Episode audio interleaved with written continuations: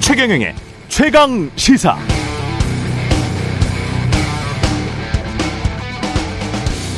네, 김용이 돈을 받았다면 경우의 수는 두 가지입니다. 1. 개인적으로 받았다. 2. 검찰 주장대로 대선 자금으로 받았다.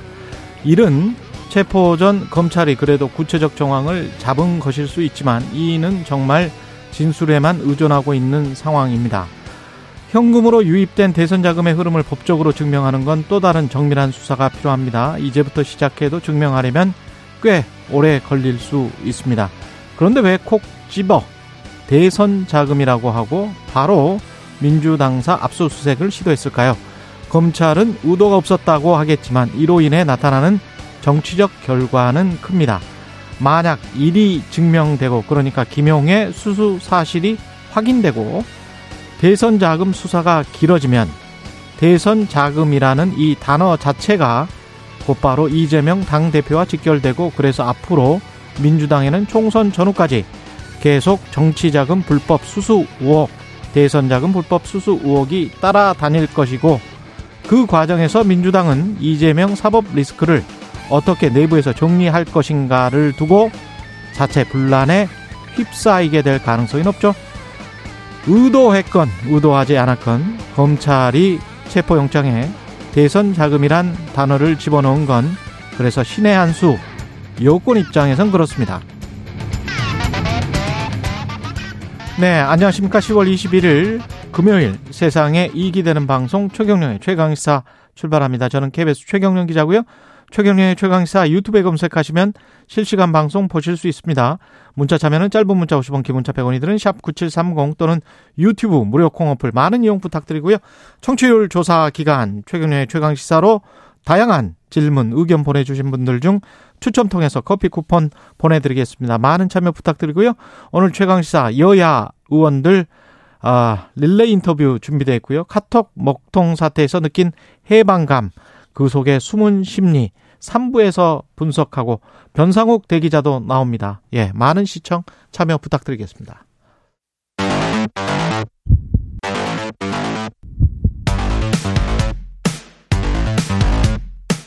오늘 아침 가장 뜨거운 뉴스 뉴스 언박싱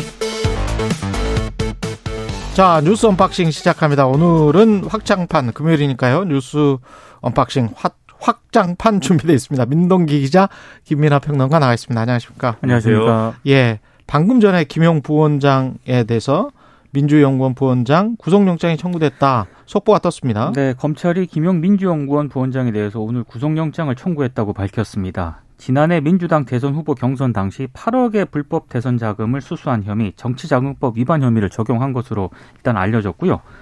어, 이재명 대표의 20대 대선 자금 조달 그리고 조직 관리 등을 김용 부원장이 담당을 했었는데 검찰은 김 부원장이 지난해 2월 유동규 성남도시개발공사 기획본부장에게 대선 경선에 활용할 목적으로 20억을 요구했고 이 가운데 8억을 현금으로 받았다는 게 검찰의 판단입니다.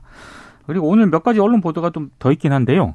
중앙일보 보도를 보면 예. 검찰이 김용 부원장이 대선 자금 외에도 성남시 의원 시절인 2014년에 억대의 뒷돈을 수수한 혐의를 포착을 했고 이걸 수사 중이라고 보도를 했고요. 음. 그래서 김 부원장에 대해서 뇌물 혐의를 추가할지 여부도 검토 중이다. 이게 중앙일보 보도 내용이고요. 그때는 성남시 의원 시절이니까 그렇습니다. 예. 그리고 동아일보 보도도 있는데 어, 김용 부원장이 지난해 9월경 대장동 개발 사업 특혜 의혹 관련 보도가 나오니까 대선 자금 명목으로 받은 돈 중 돈 가운데 1억을 유동규 전 고- 본부장에게 돌려줬다는 게 동아일보 보도 내용입니다. 그리고 유동규 전 본부장이 배달 사고를 내면서 1억을 또 전달하지 않아서 김용 부원장이 실제로 가져간 돈은 8억 가운데 6억이다. 이런 내용을 또 동아일보가 보도를 하고 있습니다. 그 오프닝에서 말씀하셨듯이 김용 부원장이 어떤 명목으로든 음. 돈을 받았다. 이것에 대해서는 이제 검찰이 상당 부분 확인한 것 같아요. 예. 어제도 말씀드렸지만 남욱 변호사라든지 이 돈을 만들어 갖고 전달한 과정에 있었던 사람들의 진술이나 이런 것들이 사실 일치하지 않으면 수사가 이렇게 뻗어나갈 수 없는 건데 그런 부분들이 확인이 됐다라고 보이는데 문제는 이제 그러면은 어, 실제로 그러면 대선 자금으로 이게 유입이 됐고 그게 실제로 선거에 쓰였느냐 이 대목인데 말씀하신 것처럼 이제 현금이 오간 그런 정황이기 때문에 구체적으로 그것을 확인하는 수준까지 수사가 이루어진 것은 아닌 걸로 일단은 보여요. 다만 이제 이 문제에 대해서 그러면 그걸 확인하기 위해서라도 어쨌든 예, 민주연구원에 대한 압수수색이 필요했다라고 음. 이제 검찰은 아마 얘기를 할 텐데 예. 그래서 그런 뭐 연장선에서 보면은 결국 이 문제에 대해서 이재명 대표는 뭐 결백하다라고 얘기하고 있는 거 아닙니까? 그렇죠. 그럼 결국은 이제 법적인 권리를 충분히 행사하는 방향에서 그러한 어. 떤 전제를 놓고 지금 일단 반발 반발하고 있지만 민주당이 음. 검찰하고 잘 협의를 해가지고 압수수색이 되는 이 진행이 되는 방향으로 협의를 할 필요가 좀 있지 않나 이렇게 생각을 합니다. 그리고 만약에 돈이 수수 사실이 확인이 됐다면 이재명 당대표 입장에서는 측근이라고 하면 김용과 정진상이다 이렇게 이야기를 한 적이 있잖아요. 그렇다면 어 두 가지인 거죠. 하나는 어 측근이 돈을 받았다면 받은 받은 사실을 모를 정도로 뭐 무능했다. 이게 되는 것이고 두 번째는 만약에 받은 사실을 알고 그걸 대선 자금으로 썼다면 그거는 뭐 상상할 수 없는 일이고요. 그거는 뭐 정계 은퇴와 거의 민주당은 어 해체 수준의 재창당을 하지 않으면 안 되는 일이기 때문에 두 번째 가정은 그렇게 되는 것이고 그렇기 때문에 만약에 돈을 받은 사실이 확인이 된다면 이재명 당 대표가 거기에 관해서는 사과를 하고 뭔가 그 조치를 취하지 않으면 이거는 그냥 넘어갈 수는 없는 사안인 것 같습니다. 다만 이제 그, 그 밑단의 사안이 확인된다고 하더라도 네 일단 예. 이거는 일단 언론 보도와 음. 검찰이 구속영장을 청구했을 때 어떤 혐의를 적용하고 있다 이제 이 부분에 관한 내용이고 예. 민주당의 의혹을 제기하는 부분은 또 있습니다. 그러니까 음. 유동규 전 본부장과 관련된 건데요. 일단 유동규 전 본부장이 검찰 청사에서 동고녀를 만났고 변호사의 접견도 거부했다라고 지금 주장을 하고 있거든요. 예, 검찰이 일부 사실관계도 인정을 했습니다. 그러니까 아, 그게 인정을 했는데도 불구하고 회유는 안 했다라고 지금 검찰이 얘기를 하고 있는데 예. 일단 검찰의 주장은 필요한 사안의 진상 규명을 위해서 유동규 전 본부장하고 동고녀를 함께 조사를 했을 뿐 회유를 위해서 마주치게 했다는 거는 이건 흠집내기다 이렇게 반박을 하고 있습니다. 근데 일단 본인 의사에 따라 조사를 받았다라고 검찰은 주장을 하고 있습니다만 일부 변호인 입회가 없었다는 점은 또 인정을 하고 있거든요. 그래서 이제 유동규 전 본부장의 석방과 관련해서 잡음들이 계속 나오고 있다는 점도 조금 주목을 할 필요가 있는 것 같고요. 또 검찰이 구속연 이 구속 연장을 위해서 재판 병합을 신청을 했다. 그래서 모든 조치를 다 했다. 근데 이걸 법원이 안 받아들여서 이걸 따를 수밖에 없었다라고 하는 게 검찰의 주장인데 한겨레 등이 또 확인을 해보니까 어, 이 병합 관련 의견서에는 또 유동규 전 본부장의 구속 연장 부분은 없는 걸로 확인이 됐거든요. 예. 그러니까 이제 아, 민주당은 거 봐라 검찰이 석방을 미끼로 유 전 본부장을 회유한 것 아니냐 이렇게 의혹을 계속 제기를 하고 있는 그런 상황입니다. 그러니까 민주당의 그림은 뭐 그런 거죠. 지금 말씀하신 대로 유동규 전 본부장에게 구속 연장하는 그런 방향으로 안 가도록 약속을 하고 그리고 음. 또 유동규 전 본부장이 이제 원하는 예를 들면 지금 말씀하신 동거인과의 만남이라든가 이런 것들의 편의를 봐주고 그런 과정을 통해서 좀 이제 검찰이 유리한 진술을 하도록 만든 거 아니냐 이런 거죠. 근데 저는 이 문제도 이제 분리해서 볼 필요가 있다고 생각을 하는데 맞습니다. 그동안 네. 검찰에서 사실은 이제 뭐 적법하지 않은 수사 방식이라든가 무리수 그다음에 음. 무슨 뭐 회유 이런 것들이 여러 가지 사례가 과거에 있었습니다. 그렇기 때문에 의심할 수 있는 대목이라고 보는데 그 결과물이 예를 들면 유동규 전 본부장 등이 그 결과로서 있지도 않은 사실을 지어내고 어 그래서 이제 엄한 이 예를 들면 자기가 뇌물 수수로 결국 이제 감옥에 가게 된 상황에서 그러면 뭐 이렇게 이 혐의가 굉장히 커져서 자기가 예를 들면 감옥에서 10년씩 살아야 될 수 있는데 이게 그냥 정치 자금을 전달한 게 되면은 이 형이 낮아지기 때문에 이런 거래에 응했다라든지 뭐 이런 시각을 갖고 있지만 없는 걸 만들어내서 그런 걸 피하려고 한 것인지 아니면 그런 회유라든가 뭐 여러 가지 뭐 이런 압박이라든가 그런 걸 통해서 그동안 말 안 하고 있었던 것을 그냥 자기가 가지고 가려던 것을 이 꺼내놓게 된 것인지 진실을 털어놓게 된 것인지 그건 지금 보는 사람에 따라서 아무렇게나 뭐 지금 골라잡는 그런 상황이지 않습니까? 국민의힘은. 근데 그건 이제 검찰 수사를 봐야겠죠. 그렇죠. 그렇죠. 그러니까 진실이 밝혀지지 않았기 때문에 그리고 이제 또 다른 가능성들은 있죠. 분명히 뭐 유동규나 남욱이나 정민욱 입장에서는 가장 중요한 건 이제 돈이잖아요. 특히 그렇죠. 이제 유동규나 남욱 같은 경우는 그렇죠. 돈이 가장 중요하고 그 사업을 통해서 얻은 그 수익이 그대로 상당 부분 본인들 수익으로 남을 수 있느냐 없느냐가 굉장히 중요한 부분이기 때문에 굉장히 중요하죠, 그게. 그런 부분들을 통해서 진실을 엿바꿨다 아니면 말씀하신 대로 그냥 그걸 지키기 위해서 진실을 제공했다. 이거는 전혀 다른 문제입니다. 그렇죠. 예. 그 지금 상황에서는 보는 사람에 따라서 제각기 뭐 취향에 따라서 지금 얘기를 하고 있어서 음. 저는 이 논, 논쟁 구도나 이런 것들이 민주당이 계속 어떤 뭐 이것에 대해서 수사가 뭐 조작이 됐다든지 뭐 그런 방향으로만 계속 얘기를 하게 된다면 앞으로 음. 그럼 오히려 이게 어, 이후 상황에 대해서는 오히려 상황이 꼬일 수 있다라고 생각을 하고요. 이런 미- 그렇죠. 민주당에게 불리하게 작용할 수 있는 게 합리적으로 그 부분에 대해서는 답을 해줘야 돼요. 그렇습니다. 예. 그래서 이거를 할 수 있는 지금 방식으로 지금 말씀하신 것처럼 해명할 건 해명하고 그리고 음. 이런 의심이 남는다는 거는 뭐 얘기를 하면서도 검찰 수사를 앞으로 지켜보면서 어 구체적인 뭔가 나올 때 다시 판단한다 이 정도로 가야 되는 것이지 이게 다 조작이고 다 뭐 이 부당하다라고 얘기해서는 제가 볼 때는 국민들이 얼마나 또 그렇죠. 공감하겠느냐 예. 의문이 커질 겁니다. 그래서 지금 당장은 민주당은 이제 당사 압수수색에 반발해서 야당 탄압이라고 하고 있는데 일단 이재명 대표의 발언 그리고 이어서 정진석 국민의힘 비대위원장 발언까지 함께 들을까요? 예, 함께 듣고 다시 한번 이야기를 나눠보겠습니다. 대선 자금 운운하는데 불법 자금은 이론 본 일도 쓴 일도 없습니다. 김용 부원장은 오랫동안 믿고 함께 했던 사람인데 어, 저는 여전히 그의 결백함을 믿습니다. 정당한 법 집행을 가로막는 민주당의 행위는 어떠한 명분으로도 정당화될 수 없습니다. 공무 집행을 의도적으로 방해하는 또 다른 범법 행위일 뿐입니다. 이것은 법치주의와 자유민주주의에 대한 정면 도전입니다. 예. 자유민주주의에 대한 정당한 정, 아, 정면 도전이다. 예, 아마 정진석 여- 국민의힘 비대위원장. 여야의 이런 입장 차는 앞으로도 계속 유지가 될 거고요. 예. 예. 특히 이제 어제 민주당이 긴급 의원총회를 열었잖아요. 이제 거기서 이제 여러 논의를 좀 한 것 같은데 어, 일부에서는 뭐 장애 투쟁에 나서야 한다 이런 주장까지 나왔다라고 합니다. 상당히 음. 격한 어떤 그런 주장까지 나왔는데, 근데 일단 결론은 법사위를 제외한 나머지 상임위의 국감은 예정대로 진행을 한다 이런 쪽으로 일단 뜻을 모았고요. 어, 이게 왜냐하면 어, 오는 25일에 윤석열 대통령의 예산안 시정연설이 있고요. 그리고 11월 3일에는 대통령실을 상대로 한 운영이 국감이 예정이 되어 있습니다. 그러니까 이런 일정 등을 감안을 했을 때 밖으로 나가는 것보다는 안에서 싸우는 게 낫다 이런 판단을 한 것으로 보이는데 예. 다만 어제 이제 그 법사위 국감을 거부를 한 것과 관련해서는 뭐 의원들 사이에 여러 논쟁이 있었다라고는 하는데 일단 언론에 보도된 내용을 종합을 해보면 정부의 비대칭 때문에 오히려 검찰과 여당의 여론몰이 판만 깔아줄 수 있기 때문에 이 법사위는 사실상 보이콧하는 것으로 정리가 됐다고 합니다. 음.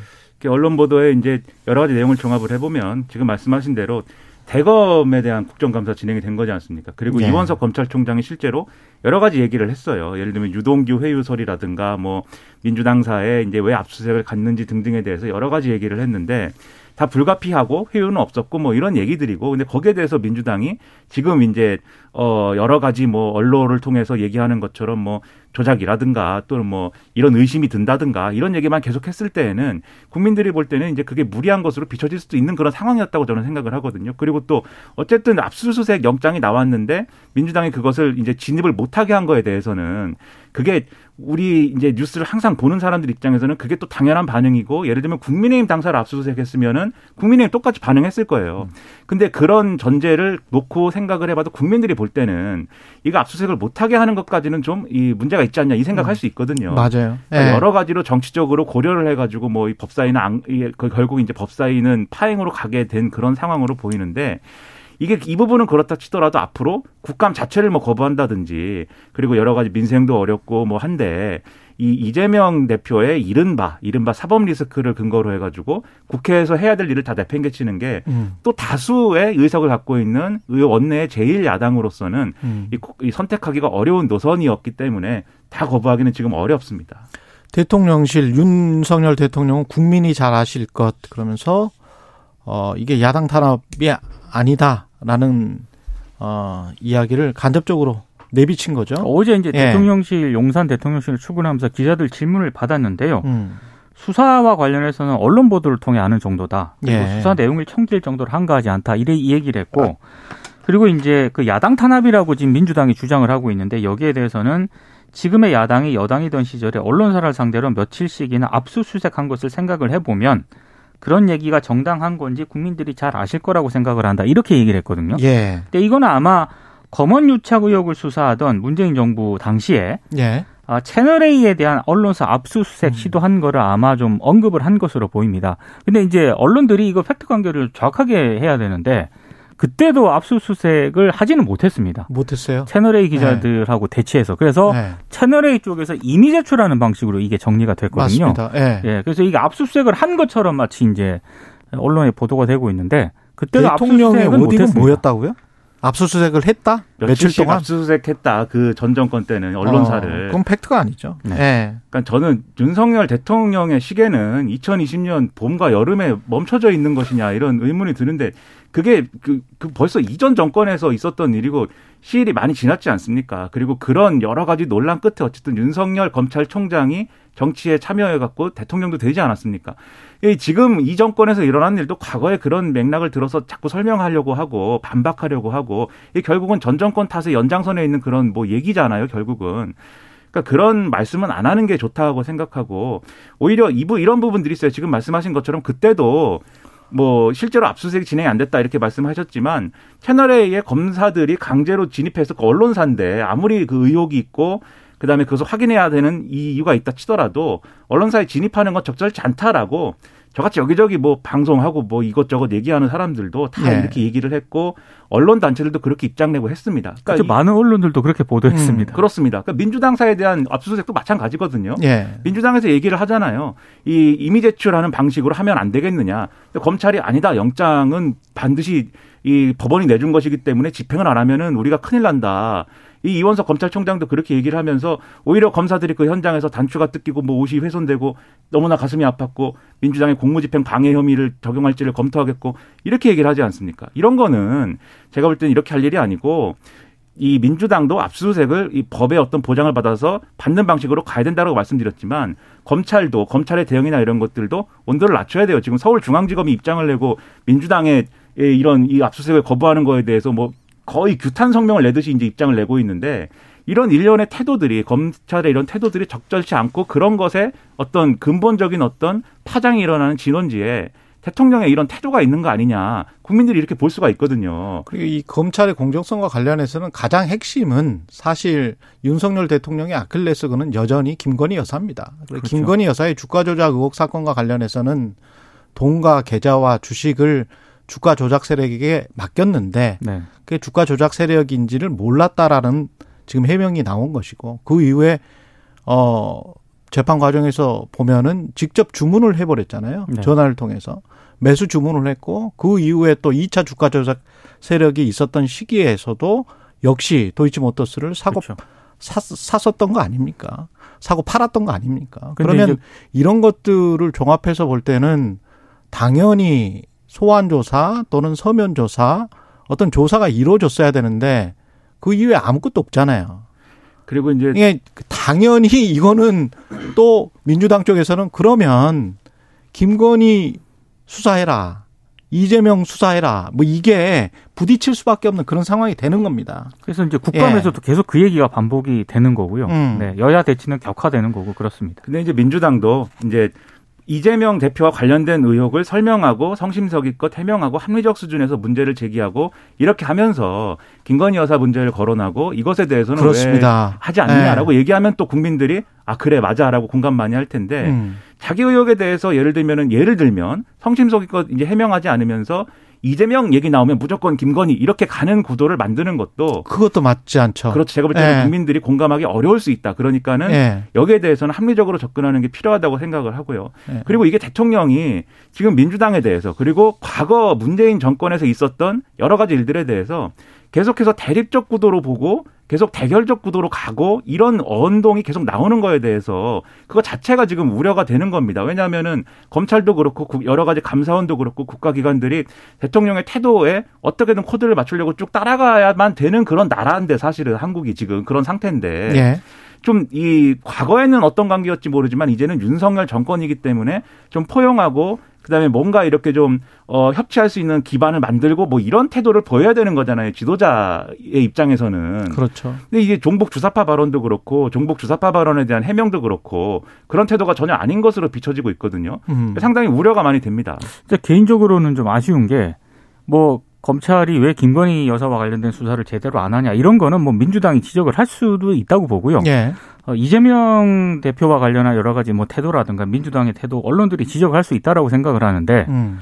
근데 김건희 여사와 관련된 도이치모터스 주가 조작 의혹과 관련된 언론 보도는 거의 없죠. 사실상 지금. 뉴스타파 등을 제외하고는 전무한 실정이거든요. 뉴스타파 등이 아니고 뉴스타파 만 제외하고는 거의 네. 없는 상황인 것 같아요. 이거는 정말로 좀 문제가 있는 것 같습니다. 재판이 23번, 24번 지금 계속되고 있다는데 네. 그것과 관련해서 그 많은 법조 기자들은 다 어디로 간 것인지 그 왜- 왜 계속 뉴스타파만 보도를 하고 있는 건지 그뭐그그 공판 취재하는 게 그렇게 어려운 것도 아닌데 전혀 어려운 게 아니죠. 네. 예. 뭐 다른 일부 언론도 보도를 하긴 하는데 네, 주되게 어쨌든 끌고 가는 것은 뉴스 타파인 것은 부정할 수 없는 것 이해할. 수가 없는 상황이에요. 예. 잠시 후 뉴스 언박싱 이어가겠습니다. 예. 7시 41분입니다. 출근 길 날씨 정보입니다. 볼에 닿는 공기가 한결 부드럽습니다. 어제 아침보다 기온이 2도에서 4도 정도 높은데요. 다만 일부 내륙과 산지는 오늘도 5도 이하로 떨어져 있어 무척 쌀쌀합니다. 한낮에는 서울과 대전 19도, 광주와 대구 21도 등으로 20도 안팎까지 올라 어제와 비슷하겠고 일교차가 10도 이상 크게 벌어지겠습니다. 지금 경기도와 충청도에 안개가 짙게 껴 있고요. 서쪽 지역을 중심으로 미세먼지 농도가 높게 나타나는 곳이 있습니다. 오늘 인천과 경기 남부, 세종과 충남은 먼지 농도가 종일 나쁨을 보이겠고 일부 지역은 낮 동안 뿌연 먼지 안개가 끼겠습니다. 오늘 하늘에 구름 많이 끼다가 오후부터 차차 흐려지겠습니다. 현재 서울의 기온은 8.8도입니다. 날씨 정보 송소진입니다. 이어서 이 시각 교통 상황을 KBS 교통정보센터 김민희 씨가 전해드립니다.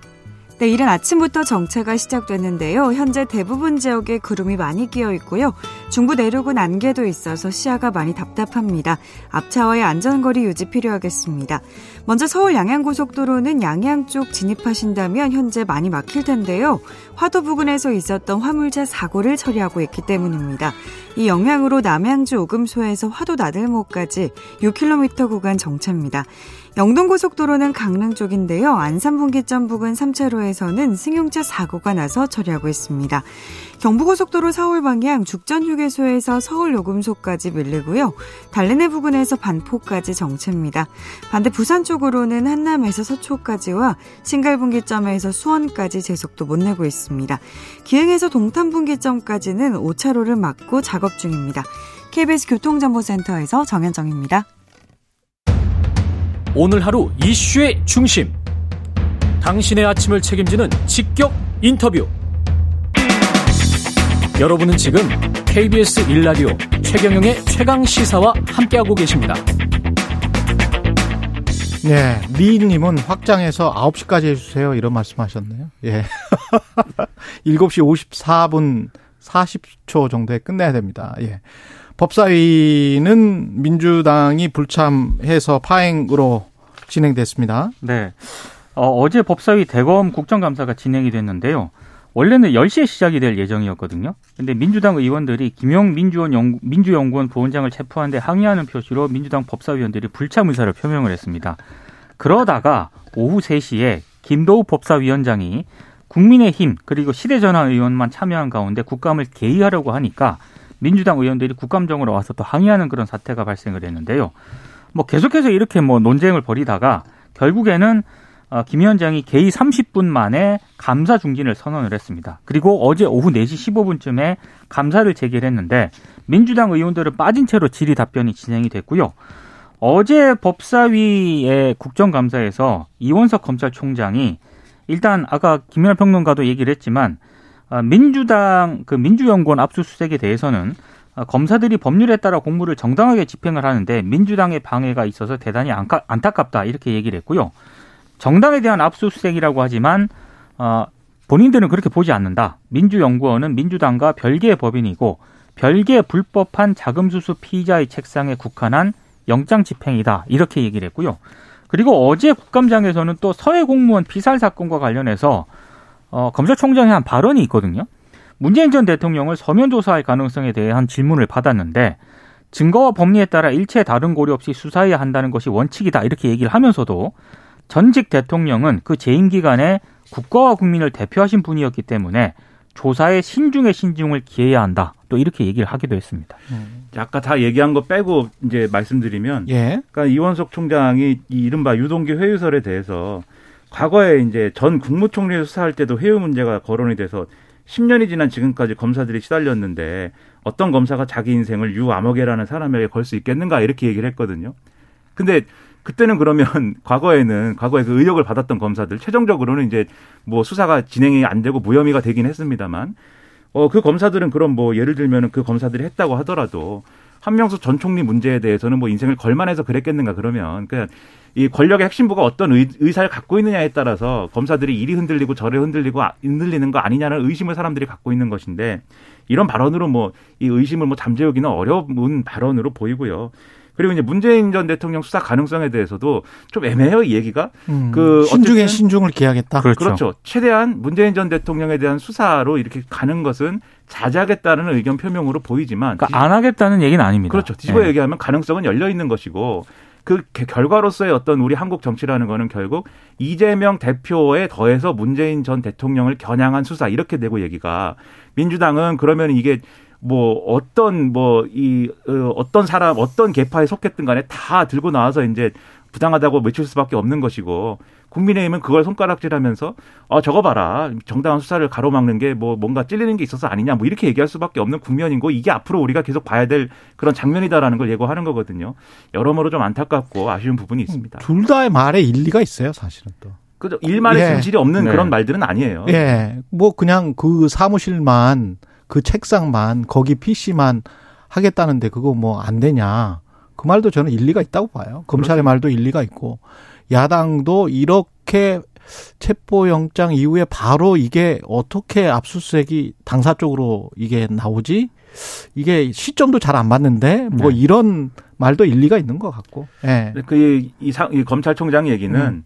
그러니까 이게 보통 압수수색할 때 주거지하고 근무지를 하지 않느냐. 그러니까 네. 민주연구원을 근무지로 본 것뿐이다. 다만 음. 민주연구원하고 민주당은 어쨌든 독립된 법인으로 있지만 네. 업무 공간이 같이 있는 것에 대해서 자기도 네. 고민을 했다는 거예요. 그렇지만 어, 압수수색 영장 집행 안 할 수는 없으니까는 오케이 한 거다라고 얘기를 하지만 아까 뭐 앞에 말씀드렸듯이 꼭 반드시 그런 것은 아닐 수 있다라는 것이고 그리고 또 과거에 청와대도 압수수색했다 이렇게 얘기를 하는데 청와대 압수수색이라는 것도 대개는 이미 제출 방식으로 됐습니다. 맞아요. 예. 그러니까 이런 것들을 구분하지 않고, 그러니까 지금 민주당이 이미 제출도 거부하고 있는 건 아니지 않습니까? 예. 그리고 이미 제출을 검찰이 정 받아들이지 않는다라고 하면 압수수색을 열어줘야지 뭐 별 수 있습니까? 사실 이런 부분에 대해서는. 별수 없어요. 음. 예. 그렇죠. 그런 것들 과거에 또 예를 들면은 그런 언론 보도도 있어요. 예를 들면은 참여정부 때 한나라당도 중앙당 압수수색 당했다 뭐 이렇게 얘기를 하는데 정확히 얘기하면 그때도 한나라당이 이 정권 탄압이라고 반발해서 압수수색 대상이나 이런 것들을 도당이나 뭐 이런 지금의 지금의 도당이나 이런 쪽으로 내려보냈거든요. 그랬군요. 그래서 그때 압수수색 네. 들어간 거는 도당이고 뭐 이렇습니다. 중앙당이 아니었습니다. 아. 그러니까 사실은 문제가 될 수 있다라는 걸 검찰도 충분히 알았을 것이고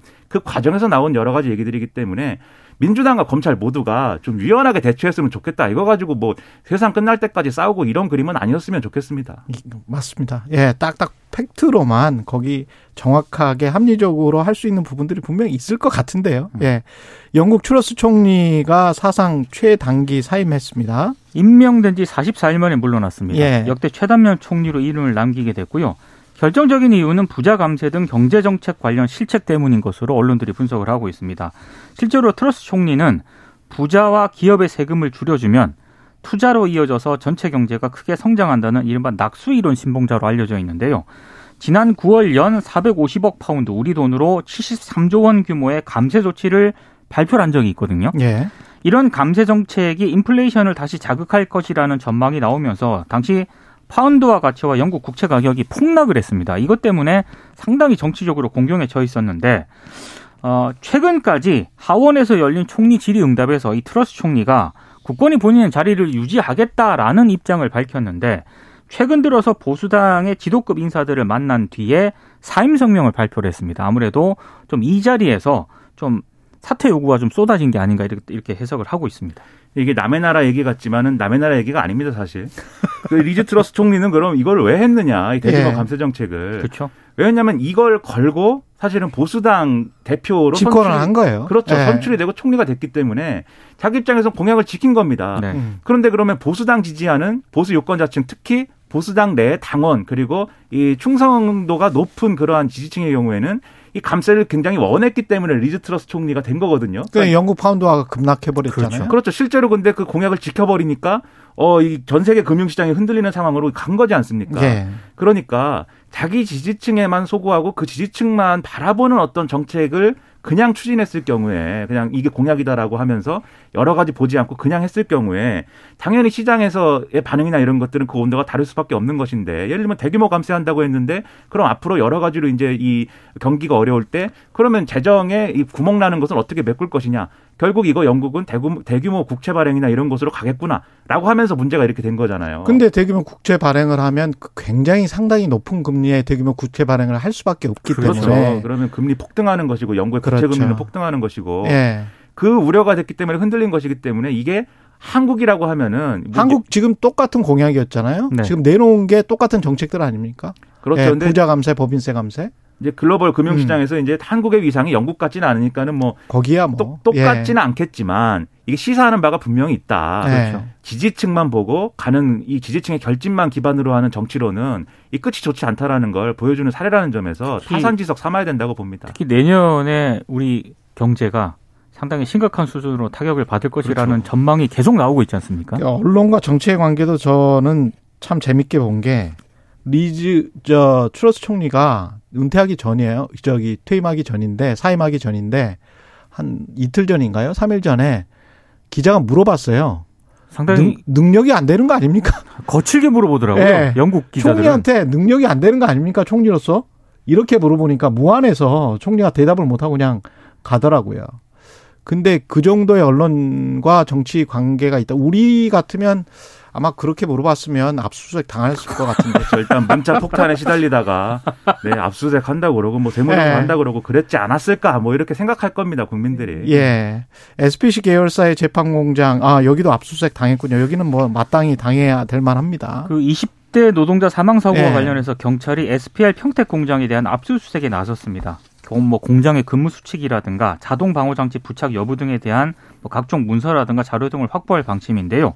그리고 고용노동부가 지난 18일 SPL 대표이사를 산업안전보건법 그리고 중대재해처벌법 위반 혐의로 입건해 조사 중인데 근데 어제 이제 언론들이 좀 많이 주목을 받았던 사건이 하나 있었는데요. 사고 직후에 SPC 쪽에서 그 노동자 빈소 있지 않습니까? 거기에 파리바게트 빵을 보냈다라고 합니다. 빵이 담긴 상자 두 개를 놓고 갔다라고 하는데요. 예. 여기에 대해서 해명은 이렇습니다. 직원이나 가족이 상을 당해서 빈소가 차려지면 회사 방침에 따라 그동안 해온 것처럼 경조사 지원품으로 제빵 회사니까 빵도 보낸 것일 뿐이다. 이렇게 해명을 했는데 이 여성 노동자가 빵 만들다가 지금 사고를 당해서 사망을 한 거지 않습니까? 음. 너무 좀 배려가 없지 않나 이런 생각이 좀 듭니다. 그러니까 사람을 사람으로 생각하지 않고 기계로 생각하니까 이런 일이 벌어지는 것 일이죠. 아니냐라고 국민들이 얘기를 합니다. 그래서 기업 입장에서 좀 반성이 필요하고 이런 일이 재발하지 않도록 하는 법 제도나 이런 것들을 확충해야 되고 윤석열 대통령 어제 출근길에서 이렇게 얘기했어요. 법 제도 이윤 다 좋지만 사업주나 노동자가 서로 상대를 인간적으로 살피는 배려는 하면서 사회가 가야 되는 거 아니냐라고 음. 얘기를 했습니다. 얼마나 좋은 얘기입니까? 이 얘기를 좀 이 다 가슴에 새겼으면. 좋겠는데 예. 문제는 기재부는 또 중대재해처벌법을 뭐 이렇게 어 처, 벌 조항을 빼자고 그러고 뭐 이러잖아요. 예. 대통령의 말씀을 가슴에 새기기 바랍니다. 예, 정책으로 이런 게 나타나야 돼요. 말로만 해서 이렇게 다독일 수 있다. 그거는 경사노위 위원장도 예. 바꿔야 됩니다. 예. 아, 굿모닝 뉴스 언박싱만 2시간 하면 안 되나요? 0197님도 그런 말씀 해 주셨는데요. 예. 여기서 문 닫아야 되겠습니다. 뉴스 언박싱. 예. 민동기 기자, 김민아 평론가였습니다. 고맙습니다. 고맙습니다. KBS 일라디오 최경영의 최강시사 1부는 여기까지고요. 잠시 후 2부에서는 여야 의원들 차례로 만나보겠습니다.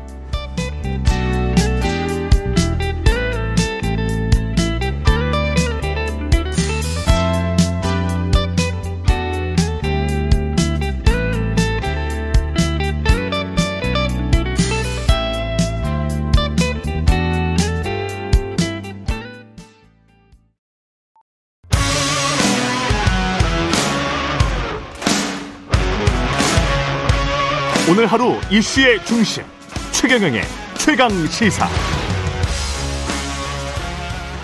네, 어제 대검찰청에 대한 국회 국정감사가 있었지만 민주당의 보이콧으로 하루 종일 파행을 빚었습니다. 양측의 입장 차례로 들어보겠습니다. 먼저 여당 법사위원 중 한 분입니다. 국민의힘 전주의 의원 전화로 연결돼 있습니다. 안녕하세요. 예, 안녕하세요. 반갑습니다. 예, 반갑습니다. 어제 뭐 법사위는 사실상 파행이었죠? 아, 그렇진 않습니다. 그 아, 민주당만 예, 부참한 가운데에서요. 에. 예, 국감 그 대검에 대한 국감이 열렸습니다. 아, 그래요? 그리고 예, 그 법, 그 법사위만 지금 민주당이 불참을 했고요. 그랬죠, 어제 그랬죠. 열린 다른 상임위에는 정상적으로. 어, 민주당 의원들이 예, 정상적으로 출석해서 진행이 된 것으로 알고 있습니다. 예. 그러니까 국민의힘만 참석해서 근데 그, 아- 그 전에 앞에 무슨 참석하기 전에 서로 고성이 오갔다는 보도는 있었는데요. 네. 예. 어떤 상황이었습니까? 그러니까 어제 아침 9시에 민주당 의총에서 예. 국감을 정상적으로 진행하자 이렇게 결정이 되지 않았습니까? 음. 아, 근데 유독 법사위만 민주당 의원들이 보이콧 선언을 한 것이죠. 그런데 국감이라는 것은 국민과의 약속입니다. 아, 그리고 또 민주당이 불참한다고 해서 다른 날로 날짜를 잡을 만한 그런 그 여유, 좀 그렇게 하기도 좀 어려운 상황이었고요. 예. 어, 그래서 국민의힘과 시대 전환 조정훈 의원만 이제 참석한 사이에서 이제 오후 3시에 개의를 해서 진행을 하려고 했습니다만 그때 갑자기 민주당 법사위원뿐만 아니라 뭐 진성준 수석 부대표랄지 몇 명의 그 민주당 의원들이 어, 법사위 장에 어, 들어와서 뭐 피켓팅을 하는 것까지는 뭐 그렇습니다만 어, 위원장석을 가로막고 고성을 지르면서 어, 그래서 회의 진행을 방해를 했죠. 그래서 뭐 그런 부분에 있어서는 굉장히 유감이고요. 음. 어, 그 이후에 어, 민주당 의원들이 퇴장한 상태에서 어, 정상적으로 대검 국감은 이루어졌습니다. 그 민주당 법사위원들이 지금 주장하는 게 윤석열 대통령과 한동훈 법무부 장관의 대국민 사과, 이원석 검찰총장 사퇴 이게 요구가 받아들이지 않으면 국감에 응할 수 없다. 이 이건 것 같은데요. 이건 어떻게 네. 생각하세요? 그 조건이라는 것이 예. 사실 굉장히 명분이 없는 것이죠. 명분이 어, 없다. 결국은 어, 지금 진행되고 있는 그 음. 김용 씨에 대한 뭐 불법 자금 수수 사실 그것 하지 말아라 사실 그런 내용 아니겠습니까? 어, 그런데 그것은 민주당을 성역화해라 어, 민주당을 수사하지 말아라 지금 어, 그런 것이기 때문에 그것은 받아들일 수가 없는 것이죠. 음. 그래서 어, 어제 그 민주당 법사위원들의 이러한 태도는 결국은 어, 대공 국감을 할 만한 그런 의지도 어, 준비도 안 돼 있다 보니까 아, 그것을 합리하기 위해서 어, 핑계를 댄 것이다 저는 그렇게 보고 있습니다. 예. 그리고 정당하게 발부받은 압수수색입니다. 아, 이 압수수색 집행을 오히려 민주당이 방해를 했죠. 그러면서 오히려 검찰에 사과를 요구를 하고 어떠한 문책을 요구한다는 것은 이것은 전, 전형적인 어, 적반하장식의 이런 선동 정치로 이러한 부분에 대해서 강력하게 저는 유감을 표명하는 바입니다.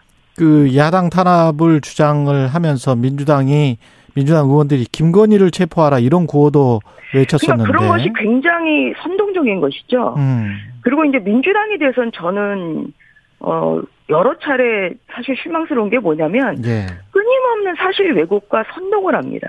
그러니까 뭐냐면 어제 첫 번째 어 내건 조건이 당사에 대한 압수수색을 그것을 중단해라 이랬거든요. 당사 압수수색이 아니에요.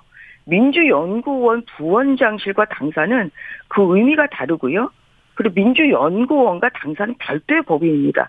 이번에 검찰이 압수수색 영장을 집행하려고 한 것은 이것은 민주연구원의 김용 부원장실이었습니다.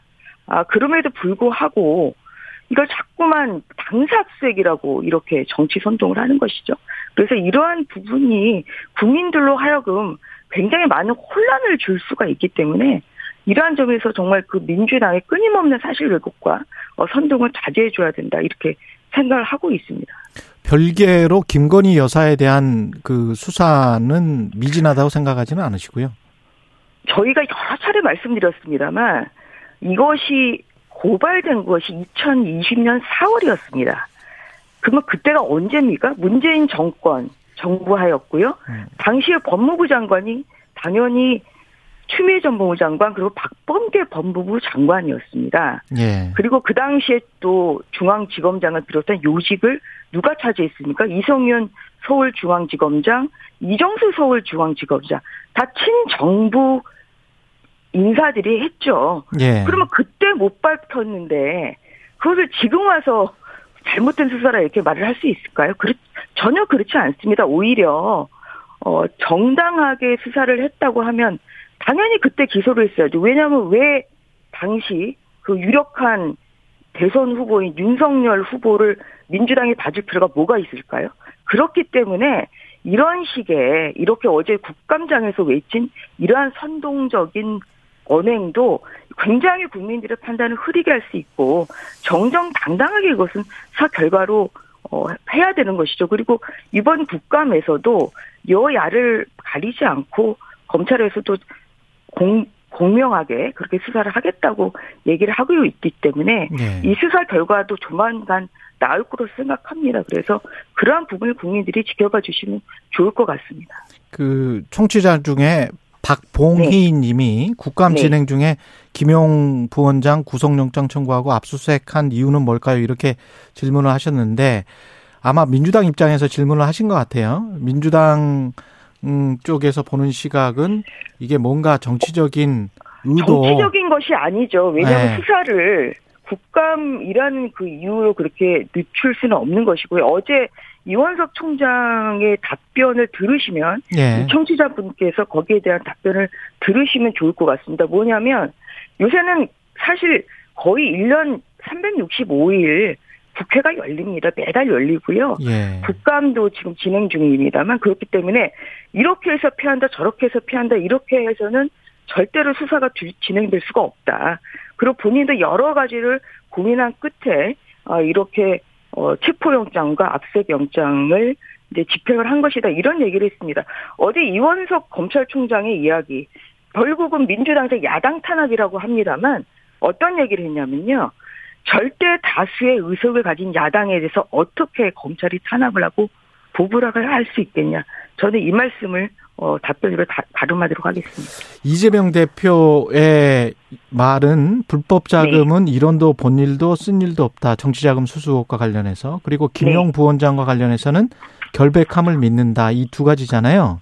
네. 어, 분리해서 보면 밑단에서 돈을 받은 것에 관해서 결백함을 믿는다. 윗단에서는 불법 자금은 이론도 본 일도 쓴 일도 없다. 이거는 정치자금 수수 의혹과 관련돼 있는 건데 이 밑단과 윗단이 지금 바로 이어지는 수사 결과입니까? 아니면 아직은 미진하다고 보세요?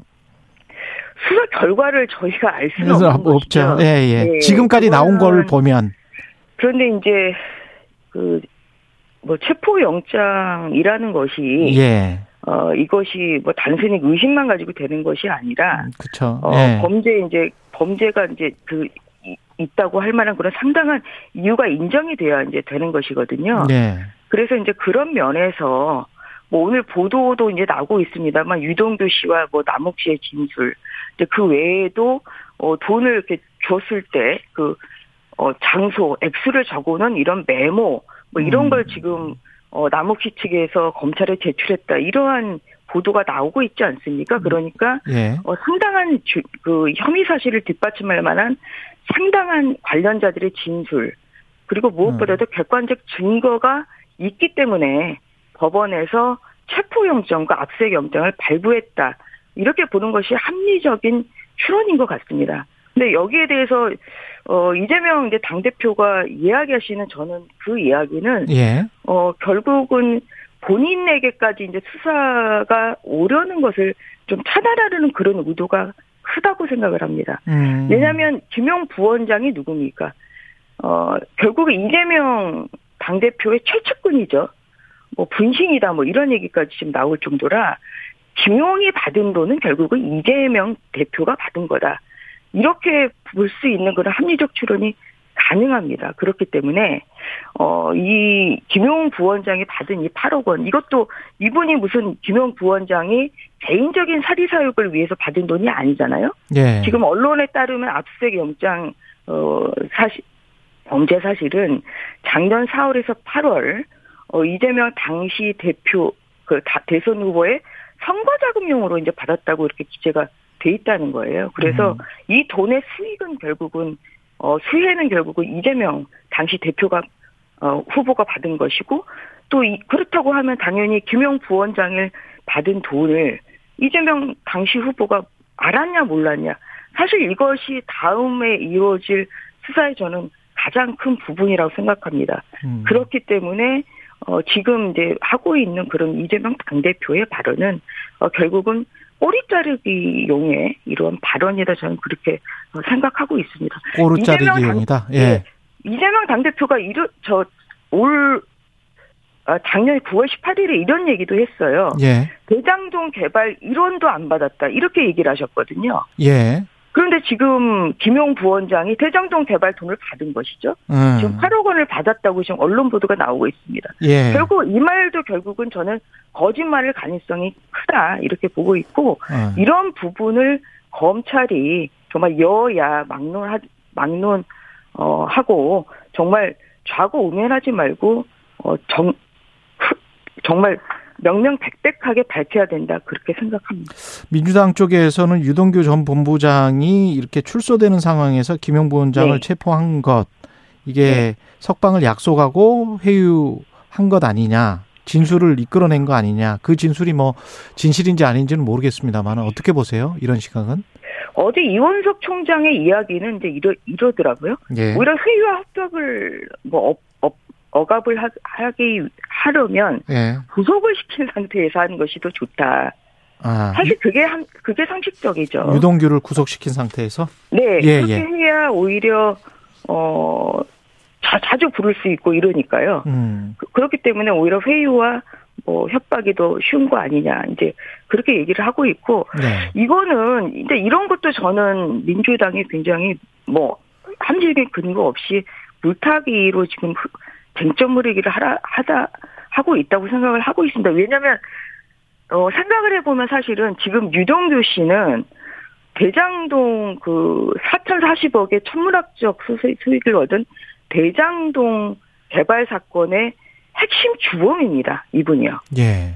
그리고 지금 재판이 진행 중이잖아요. 예. 그러면은 가장 큰 유죄가 인정된다고 하면 가장 큰 중형을 받을 수밖에 없습니다. 그렇죠. 예. 근데 과연 스스로 내가 진짜 최고 책임자인가 주범인가 음. 이런 생각이 나지 않겠습니까? 그렇기 때문에 회의와 협박이 아니라요. 지금 언론에서 나오는 얘기는 뭐냐? 대장동 일당이 입을 열기 시작했다는 겁니다. 그렇기 때문에 이재명 당대표 민주당이 좀 떨고 있는 것이고요. 예. 이러한 유동규 씨와 남욱 씨의 진실의 입을 막기 위해서 음. 지금 회유하고 있다. 협박하고 있다. 저는 이렇게 선동을 하고 있다고 생각합니다.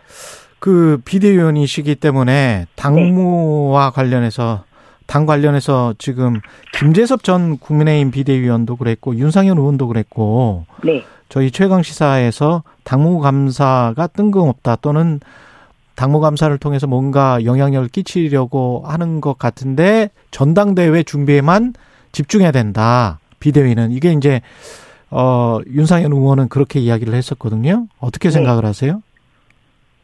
아직 비대위가 음. 국감 중이다 보니까 아, 구체적으로 뭐 당무감사를 뭐 할지 말지 음. 어 또한 뭐 전당대회를 언제 할지 말 언제 할지 이런 이제 구체적인 논의를 아직 시작하지는 않은 상태입니다. 아 그렇기 때문에 뭐 당 내외의 여러 가지 의견을 수렴을 해서 당무감사 여부랄지 뭐 아니면은 이제 전당대회의 뭐 시기와 방법 이런 것을 정해야 되겠죠. 근데 현재 어 저희 당으로서는 가장 이제 급한 거는 68개 당협이 지금 비어 있거든요. 당협위원장이 지금 공석이기 때문에 일단 조강투기를 좀 꾸려서 이 68개 당협위원장부터 어 임명을 하는 뭐 이런 작업부터 하는 것이 좀 더 빠를 것 같습니다. 음, 그리고 참 지금 비대위 하면서 11월 네. 초인가요? 다음 달 초에 윤석열 대통령과 당 지도부 만남이 지금 추진 확정됐습니까? 저도 저는 뉴스 보고 좀 알았습니다. 아, 그래요? 예, 그래서 예, 지난 이제 8월 말에 1차 비대위원들과의 만남이 예정돼 있었지만 음. 아, 그 직전에 가처분 이제 결정이 인용되는 바람에 취소가 된 적이 있거든요. 예. 그래서 이제 2차 비대위가 이제 출범한 지가 한, 한 달 정도 됐고, 그 사이에 또 이 가처분 소송에서 국민의힘이 승소를 했고, 이제 그로 인해서 당이 좀 안정화되고 있지 않습니까? 예. 그래서 뭐 이런 시점에 어, 윤석열 대통령과 그 비대위원들과의 만남은 자연스러운 것이고요. 뭐 제 생각으로도 한 11월 중에는 뭐 그 만남이 성사되지 않을까 이렇게 생각하고 있습니다. 혹시 만나신다면 어떤 내용을 이야기하실 건지 궁금하네요. 즉, 저희가 아무래도 지금 현재 국감을 하고 있고요. 예. 어, 그리고 또 국민의 이제 대표이다 보니까 예. 어, 국민들의 여러 가지 소리를 음. 좀 전달을 해드리는 것이 제일 좋을 것 같습니다. 일단 경제가 굉장히 그렇죠. 어렵고요. 예, 예. 또 실업 문제도 또 굉장히 또 어렵고 내년부터 어, 정말 힘들 것 같습니다. 네, 그래서 예. 이제 그런 데에 대한 여러 국민들의 좀 소리를 전달해 드리고 싶고요. 음. 그리고 저는 그 신당역 스토킹 보복살인 예. 이것으로 인해서 사실 많은 그런 사회적 약자들이 또 각종 범죄에 노출이 돼 있고 어, 또 윤석열 대통령께서 후보 시절에 촘촘한 사회 안전망을 만들겠다고 또 말씀하셨기 때문에 음. 좀 이런 부분 사회적 약자에 대한 보호 그 다음에 또 이를 위한 어떤 사회 안전망을 어떻게 촘촘하게 더 만들 건지 예. 것인지 뭐 거기에 대한 의견도 좀 말씀드리고 싶습니다. 국민의힘 전주의 의원이었습니다. 고맙습니다. 네, 감사합니다. 공정, 공익, 그리고 균형. 한 발짝 더 들어간다. 세상에 이익이 되는 방송. 최경영의 최강 시사. 네, 앞서 국민의힘 전주의 의원 만났고요. 더불어민주당 연결됐습니다. 서영교 최고위원 연결돼 있습니다. 안녕하세요. 예, 안녕하세요. 서영교입니다. 예, 어제 법사위 보이콧 선언했고 지금 용산 대통령실에 항의 방문을 합니까? 네. 오늘부터? 네, 그렇습니다. 저희들 항의 방문하고 문제 제기하고 예. 그렇게 하게 될 겁니다. 예. 그 용산 대통령실로 항의 방문을 하는 이유는 용산 대통령실의 기획이다 이렇게 생각을 하시는 거예요? 국정감사 과정 속에서 감사원 사무총장과 예. 아, 대통령 국정기획수석과 주고받았던 문자들이 있지 않습니까? 예. 그리고 이런 그 더불어민주당 당사를 압수수색 내용이 없다는 게 많잖아요 드러났고요. 음. 압수수색을 하는 것에는 일정 정도 대통령실에 과 커넥션이 있을 수밖에 없다라고 하는 것은 어, 어린 아이도 아는 내용이다 말씀드릴 수 있을 것 같습니다. 예. 그래서 1인 릴레이 시위는 계속 진행을 하시고 그 진행을 할 하는 것에 있어서 만약에 이제 멈춘다면 그 네. 대통령의 사과 뭐 지금 주장하고 계시는 법무부 장관 사과 그다음에 검찰총장 사퇴가 있을 때까지 진행을 하는 거예요? 우선 저희들의 요구 사항은 예. 어, 압수수색 중지, 압수수색 민주당에 중지. 대한 압수수색 중지, 예. 그리고 윤 대통령과 한 장관의 사과, 예. 그리고 검찰총장 사과, 그리고 송경호 어, 검찰총장 사퇴, 그리고 송경호 서울지검장, 고영건 중앙지검 4차장, 강백신 중앙지검 반부패 수사 3부장 즉각 문책 등을 요구하고 있는 것이고요. 예. 이 문책들을 해나가고 또 저들의 그 정치적 조작 수사는 계속될 것이기 때문에 예. 이에 대해서 계속 그 어, 싸우고 그들의 잘못된 것을 낱낱이 세상에 알려나가고 그리고 오히려 김건희 그리고 또 어, 윤석열 대통령에 대한 수사 이런 것들은 하나도 되지 않고 있기 때문에 예. 이것에 대한 그 수사들을 촉구해 나가는 일들을 하게 될 것이다 이렇게 말씀드리겠습니다. 김건희 윤석열 대통령에 대한 수사는 뭘 의미하시는 건지 구체적으로? 김건희 여사 관련해서는 주가 조작이 만천하에 드러나지 않았습니까? 예. 재판 과정 속에서 노이치 모터스 사장 변호인이 그 저기 녹취록을 열어놨습니다. 그 녹취록을 공개한 곳에 이 주가 조작의 정황들이 다 드러났습니다.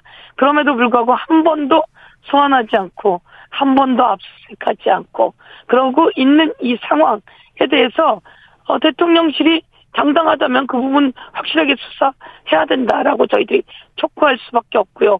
그리고 특검을 추진해 나갈 수밖에 없고요. 그리고 대통령 같은 경우에도 어 그동안 자기 부인은 이 주가 조작과 관계가 없다. 연을 끊었다라고 이야기했는데 이 내용들이 다 허위 사실인 것이 그 재판 과정 속에서 밝혀졌습니다. 그렇다면 이것에 대해서는 수사는 진행되는 것이 맞다 이렇게 보고요.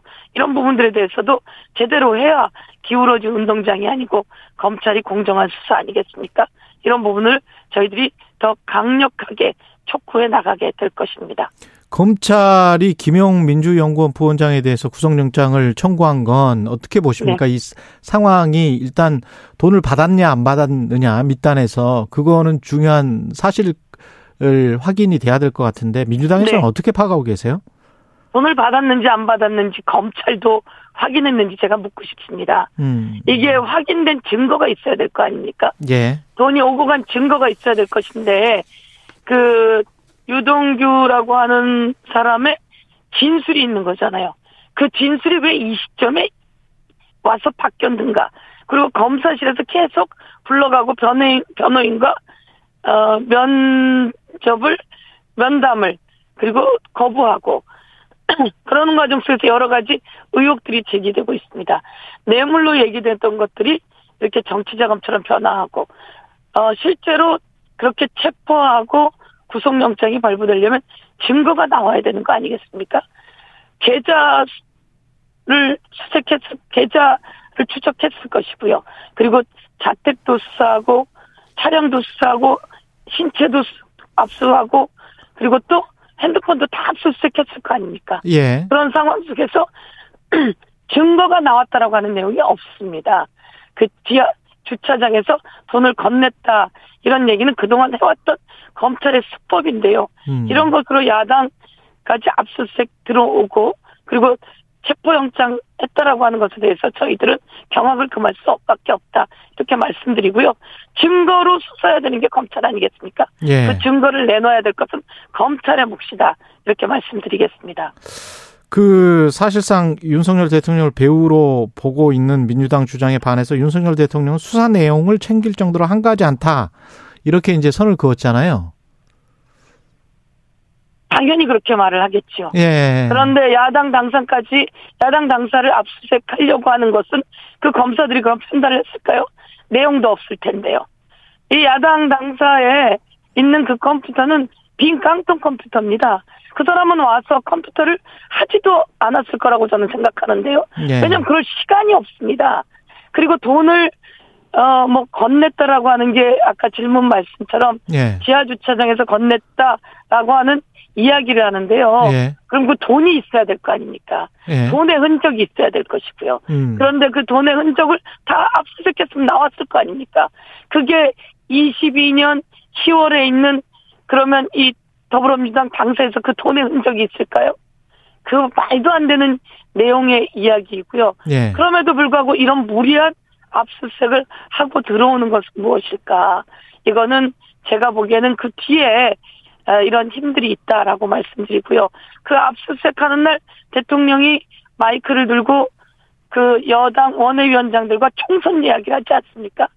이런 것 음. 전부 다 어, 대통령의 중립성 위반인데 음. 이런 부분들에 대해서 저희들이 어, 그 의혹을 제기할 수밖에 없는 시점이고 아마 삼척 동자도 아는 내용이다 이렇게 생각하고 있습니다. 의원님 지금 말씀하신 대로 빈 깡통의 PC라면 그리고 네. 이제 국민의힘 쪽에서 떳떳하다면 그냥 응해라 이렇게 하고 있으니까 네. 압수수색 그 사무실을 그냥 어 이렇게 비워주면서 PC 가져가라고 해버리면 훨씬 더 이제 국민들이 아 민주당도 별로 이 혐의를 안 두고 있구나 그냥 신뢰할 수 있구나 오히려 그렇게 생각하지 않을까요? 그냥 응해버리면 그러면 이렇게 말씀드리겠습니다. 예. KBS에서 예. 어, 그런 내용이 있다고 하는데 예. 내용이 없어요. 예. 그럼 압수수색 들어온다 그러면 그냥 열어주시겠습니까? 아니 그건 이게 이런 거거든요. 예. 김혜경 여사 관련해서 129번을 압수수색합니다. 예. 압수수색할 때 언론에다가 또 흘리게 됩니다. 예. 그럼 긴급으로 속보로 치게 됩니다. 음. 이게 선거에 영향을 미친 거죠, 지방선거에. 아, 마찬가지로 예. 곳곳에 압수색을 합니다. 저는 압수색 남발도 검찰의 문제라고 생각을 합니다. 어. 내용이 없는데 압수색을 할 때는 압수색할 만한 내용이 있어야 합니다. 여기에서 오랫동안 근무를 했고 그 당시에 근무를 해서 그 당시에 흔적들이 남아 있다면 그런 거 저는 압수색할데 명분이 있기 때문에 제공해야 된다고 생각합니다.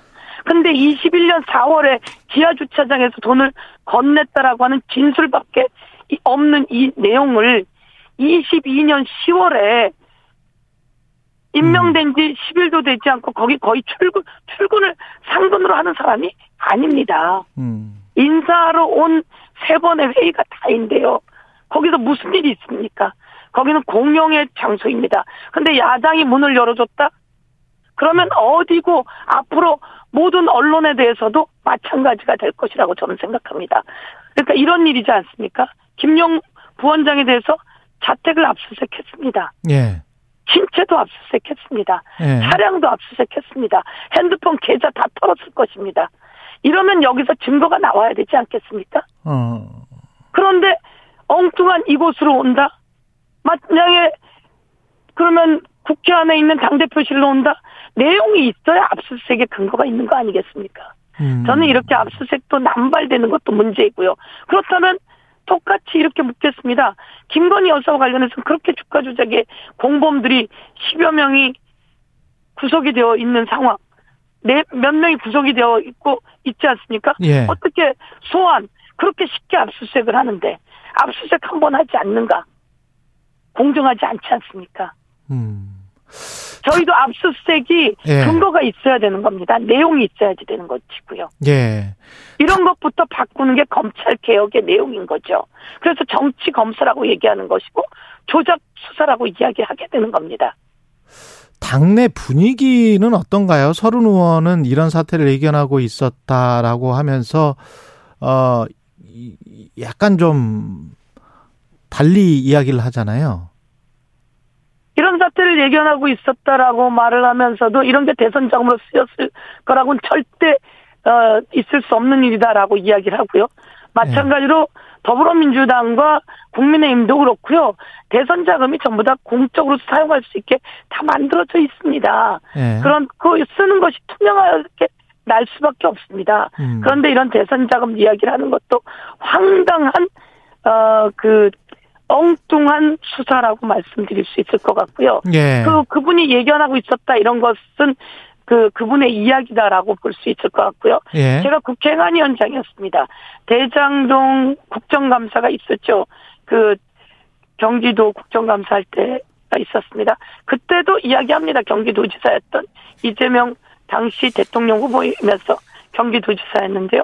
이런 한 푼 받은 적이 없다라고 이야기를 합니다. 그래서 전 당당하게 어, 국정감사에 임합니다. 그래서 국정감사를 했고요. 이번도 똑같고요. 그러면 유동규라고 하는 사람이 뇌물로 받았는데 왜 갑자기 이게 둔갑해서 정치. 자금투로 오게 되는지 그리고 그 수사를 계속했을 텐데 왜 증거는 아무것도 없이 음.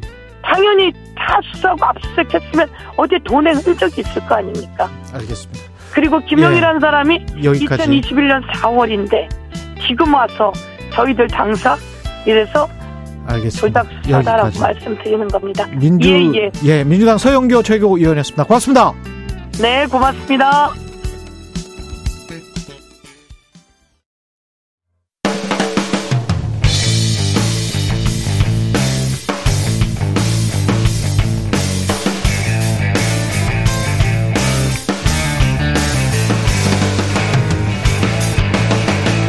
최경영의 최강 시사.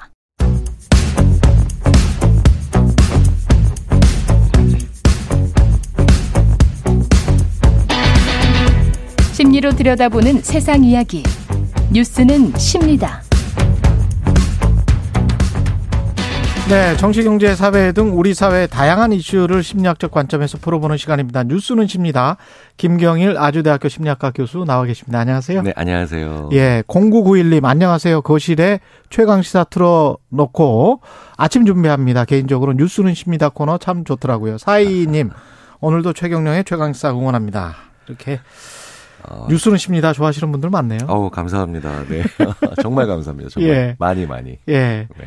카톡 먹통 사태로 세상이 시끌시끌했는데 교수님은 불편하지는 않으셨어요? 어, 당연히 불편했죠. 우리 네. 생활에 이제 가장 중요한 일부 중에 하나가 됐고요. 음. 마침 또 제가 근데 그때 그 시간대에 조선왕조실록과 관련된 심리학 강의를 하고 있었어요. 아, 예. 근데 이제 조선왕조실록이 또 갑자기 주목을 받게 되잖아요. 그렇죠. 예, 그게 어떻게 그렇죠. 보존이 됐지? 뭐 이러면서. 그러면서, 네. 어, 좀 많이 불편했고, 네. 어, 그러면서, 아, 무언가 있는 것 중에 하나가 없어진다는 게 참, 참 많이 우리로 하여금 생활에 제약을 주는구나. 예. 이런 생각을 하게 됐고요. 아, 더 중요한 건 그 제 답이 빨리 안 가고 상대방 답변이 빨리 안 오니까 그렇지. 그게 그렇게 불편하더라고요. 답답하죠. 네, 네. 네, 답답 판, 어유 그게 참 습관이라는 게 무섭습니다. 왜냐하면 이 네. 지금 요 톡이 사실은 심리학자들이 가끔 그런 얘기를 하거든요. 이게 네. 다른 나라의 메신저와는 전혀 다른 형태거든요. 그렇습니까? 네, 이게 사실 거의 이제 포획 도구죠. 그렇구나. 어느 날 갑자기 제가 막 몇십 명이 모였는데 확 끌려 들어가가지고 이게 심리적으로 그것도 참 설명해 주셨으면 좋겠는데 왜 그 중고등 학생들이 문자를 더 많이 쓰게 됐는지 음, 음, 음, 그것도 음. 왜 핀란드 노키아에서 그 심리학자들이 발견한 거 아니에요? 네, 네. 네. 어, 기본적으로요. 예. 어, 우리가 대면에서 대화하는 거. 예. 지금은 제가 어, 최 기자님 뵌 지가 한 1년 그렇죠. 다 예. 넘을 거예요. 음. 근데 어, 항상 처음 만나는 사람, 그러니까 사람이요. 사람 얼굴 보는 게 가장 에너지 많이 씁니다. 음. 제일 에너지 많이 쓰고요. 그렇죠, 그렇죠. 어, 그렇기 때문에 뇌에서 제가 이제 이런 말 하거든요.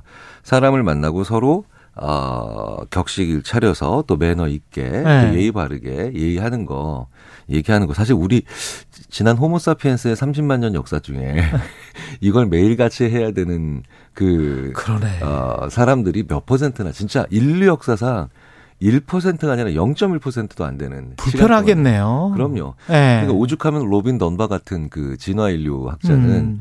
인간이 태어나서 몇 명 만났겠냐. 150명 만났다.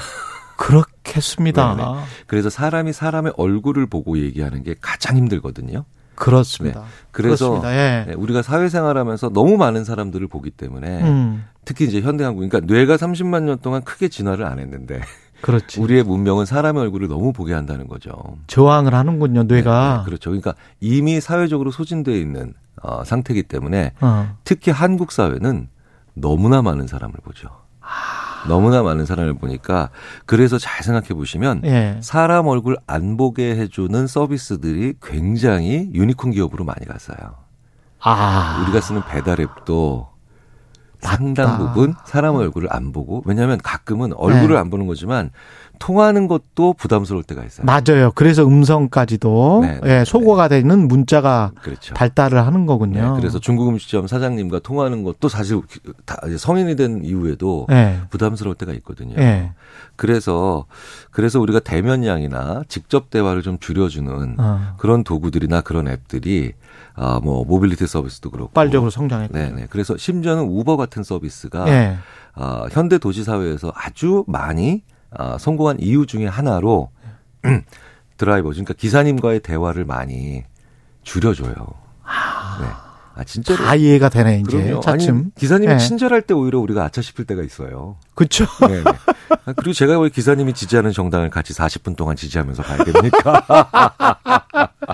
이게 근데 카톡은 네네. 한국적인, 한국적으로 뭔가 좀 다릅니까? 다른 문자 서비스에 비해서? 그러니까 대면량은 많지 네. 않은데, 네. 어, 그런데, 어, 전달할 수 있는 메시지의 양은 많죠.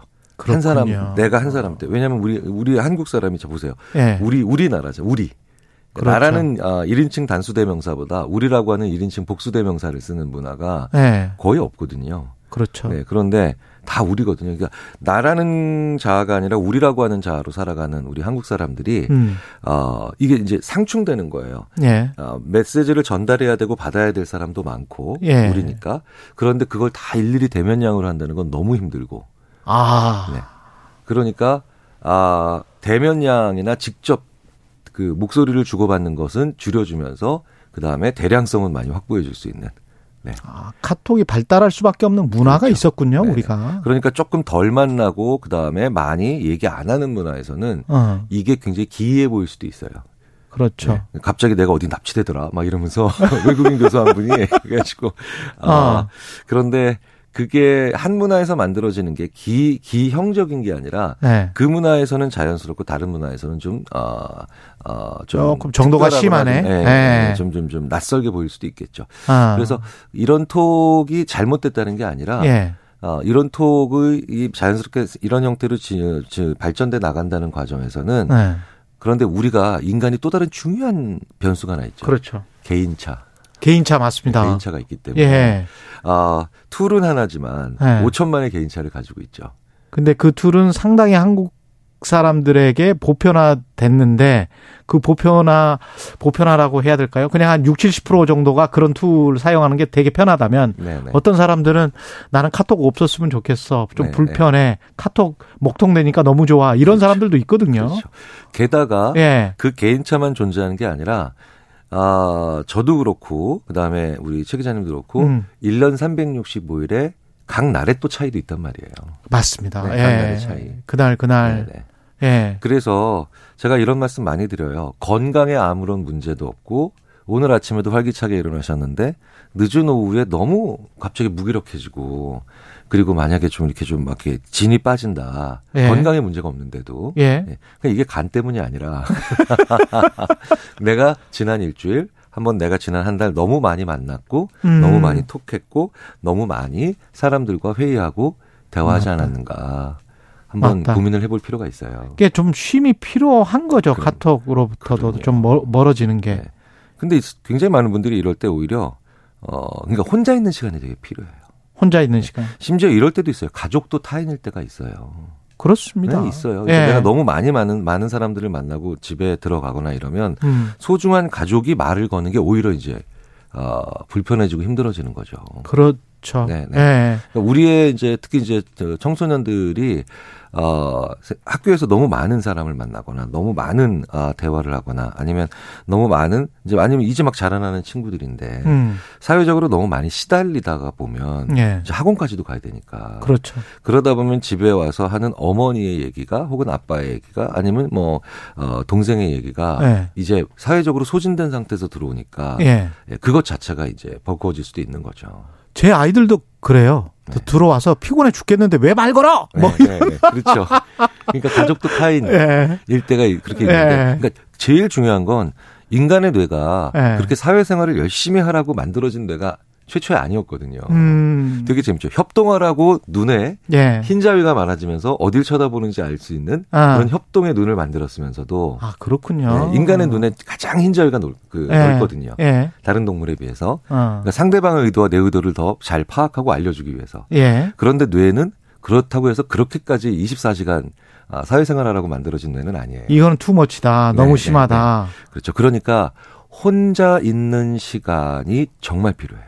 혼자 있는 시간. 네네. 너무 없어요. 특히 현대 사회에 한국이라고 하는 한국은 도농을 불문하고 그냥 하나의 거대한 도시라고 보셔도 무방해요. 네. 아우. 그래서 네. 그래서 우리가 답답함을 느끼는 겁니다. 그렇죠. 가끔. 그러니까 예. 심리적으로 수십만 년 동안 음. 하루에 왔다 갔다 하면 그게 한 동네거든요. 예. 우리는 하루에 다 왔다 갔다 하잖아요. 정말 한국은 음. 초연결 사회잖아요. 그러니까 5천만이 사는 초연결 사회. 한 동네. 예. 행정구역상으로 한동으로 봐, 그러니까 그냥 정말 만약에 만약에 뭐, 어, 가련동, 뭐 면목동 이러는 한 동이랑 똑같이 보셔도 돼요. 그래서 한국이 커뮤니티랄지 지역사회 공동체가 발달하지 않는. 그렇죠. 정말 신기한 사회인데 이게 가끔은 좀 단절을 하고 싶거든요. 네 네. 건강하게 단절할 수 있는 방법은 뭘까요? 어, 일단. 예. 아, 예전에 이제 이 아, 최강지사 코너에 이제 멍 때리기 대회에서 우승한 멍, 그, 아, 나오셨죠. 그분 최고였어요. 네, 네, 네. 많은 웃음을 주셨습니다. 네, 네. 근데 정말 좋은 게 바로 그 멍 때린다. 혼자 멍 있는 때린다. 시간 가진다. 예. 그런데 그 혼자 있는 시간을 이렇게 아무렇지도 않게 혼, 아무것도 안 하면서 혼자 있는 시간을 참 좋은데 그게 쉽지 않죠. 저는 멍을 너무 잘 때려서 네네. 와이프가 자꾸 핀잔을 줍니다. 집에서 듣고 계시면 그거는 예. 그거는 예. 어, 관리를 잘하신 거예요. 예. 정말 잘하신 거고 예. 그런데 그게 쉽지 않잖아요. 예. 쉽지 않으면 뭐라도 해야 된다라고 예. 했을 때 어, 중요한 건 중요한 음. 건내 직업과 상관이 없는 분야에 대한 하지만 흥미는 가는 공부를 해보시는 것도 참 좋아요. 음. 그러니까 뭐냐면 멍 때리거나 네, 또는 취미나 레저 네. 같은 것도 결국 누구를 만나야 되거든요. 그렇죠. 참 좋은 건데 취미나 레저도 예.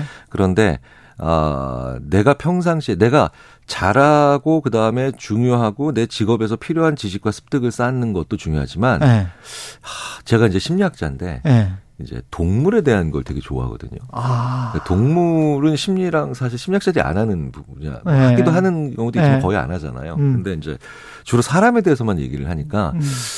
사자는 어떻게 살까? 뭐 이런 거. 그 다음에 뭐 어, 다람쥐는 어떻게 음. 살까? 그러니까 이렇게 내 직업과 크게 상관이 없는 분야, 특히 내 생계와 네. 생계와 크게 상관이 없는 분야에 대한 독서 혹은 공부를 하시면서 뇌를 시키죠. 자연스럽게 혼자 있게 되죠. 아. 자연스럽게. 네.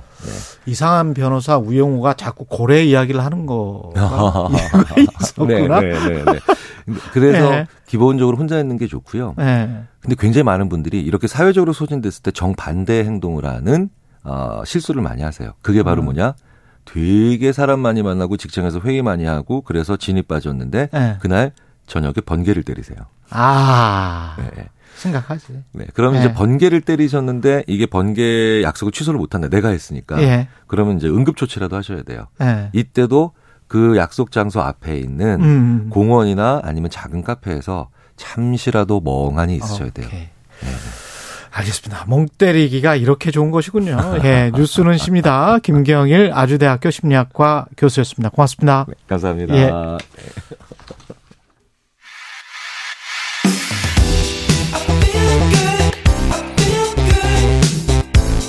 세상에 이익이 되는 방송 최경영의 최강 시사